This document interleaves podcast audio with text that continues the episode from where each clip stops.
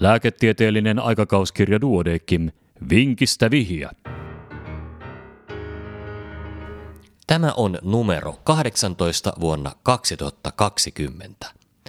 Voimakas hengenahdistus, COVID-19-infektio vai jotain muuta? Aiemmin terve, tupakoimaton keski-ikäinen mies saapui ambulanssilla yliopistollisen sairaalan päivystyspoliklinikkaan voimakkaan hengenahdistuksen takia. Noin kuukausi aiemmin mies oli matkustellut Keski-Euroopassa. Pian kotiinpaluun jälkeen hänellä oli alkanut yskä ja hengenahdistus, mutta kuumetta ei ollut. Viisi päivää oireiden alusta otettu COVID-19 nenänielunäyte oli jäänyt negatiiviseksi ja miehen vointi oli hiljalleen korjaantunut. Muut perheenjäsenet olivat säilyneet terveinä. Noin viiden oireettoman päivän jälkeen miehen vointi heikkeni äkillisesti. Pienessäkin rasituksessa alkoi tulla hankalaa hengenahdistusta, eikä hän enää pystynyt nukkumaan makuuasennossa – Mies hakeutui terveyskeskuslääkärin vastaanotolle, jossa vointi todettiin niin huonoksi, että matka jatkui ambulanssilla suoraan yliopistolliseen keskussairaalaan työdiagnoosina vaikea COVID-19-infektio. Tuolloin ensimmäisistä selvistä hengitystieoireista oli kaksi ja puoli viikkoa ja hengenahdistuksen pahentumisesta kaksi päivää. Yliopistosairaalan ensiapupoliklinikkaan saapuessa potilas eristettiin COVID-19-infektioepäilyn takia. Voimakkaan hengenahdistuksen vuoksi hänelle aloitettiin hengitystyön helpottamiseksi CPAP-hoito, jota potilas ei kuitenkaan sietänyt. Istuma-asennossa happimaskilla 6 litran virtauksella happisaturaatio pysyi yli 92 prosentin. Hengitystiheys oli välillä 22-30 kertaa minuutissa, verenpaine 140 kautta 85 ja sydän sykki epätasaisesti 130-145 kertaa minuutissa. Korvamittarilla mitattuna lämpö oli 36,1 astetta. Tutkittaessa periferia oli lämmin ja säärissä oli lievää kuoppaturvotusta. Keuhko Auskultaatiossa kuului molemmin puolin rahinaa edestä, mutta kylkistä hengitysääniä ei kuulunut. Tiheästä sykkeestä huolimatta tuli vaikutelma systolisesta sivuäänestä, joka kuului parhaiten rintakehän vasemmalta puolelta neljännestä kylkiluun välistä. Päivystyspoliklinikassa otettiin valtimoverinäyte.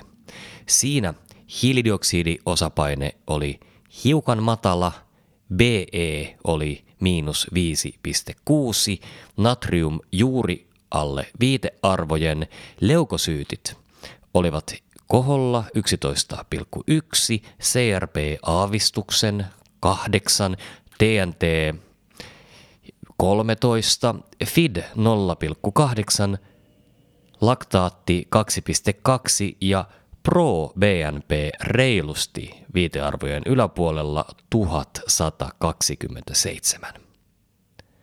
Sydänfilmissä todettiin eteisvärinä rytmi 137 kertaa minuutissa, mutta akuuttiin iskemiaan viittaavia muutoksia ei näkynyt. Keuhkokuvan voit katsoa lehden paperi- tai nettiversiosta. Ensiapupäivystäjä konsultoi potilaan jatkohoidosta teho-osaston päivystäjää. Mikä lisätutkimus paljasti hengenahdistusoireen todellisen syyn? Ja vastaus seuraa hetken kuluttua.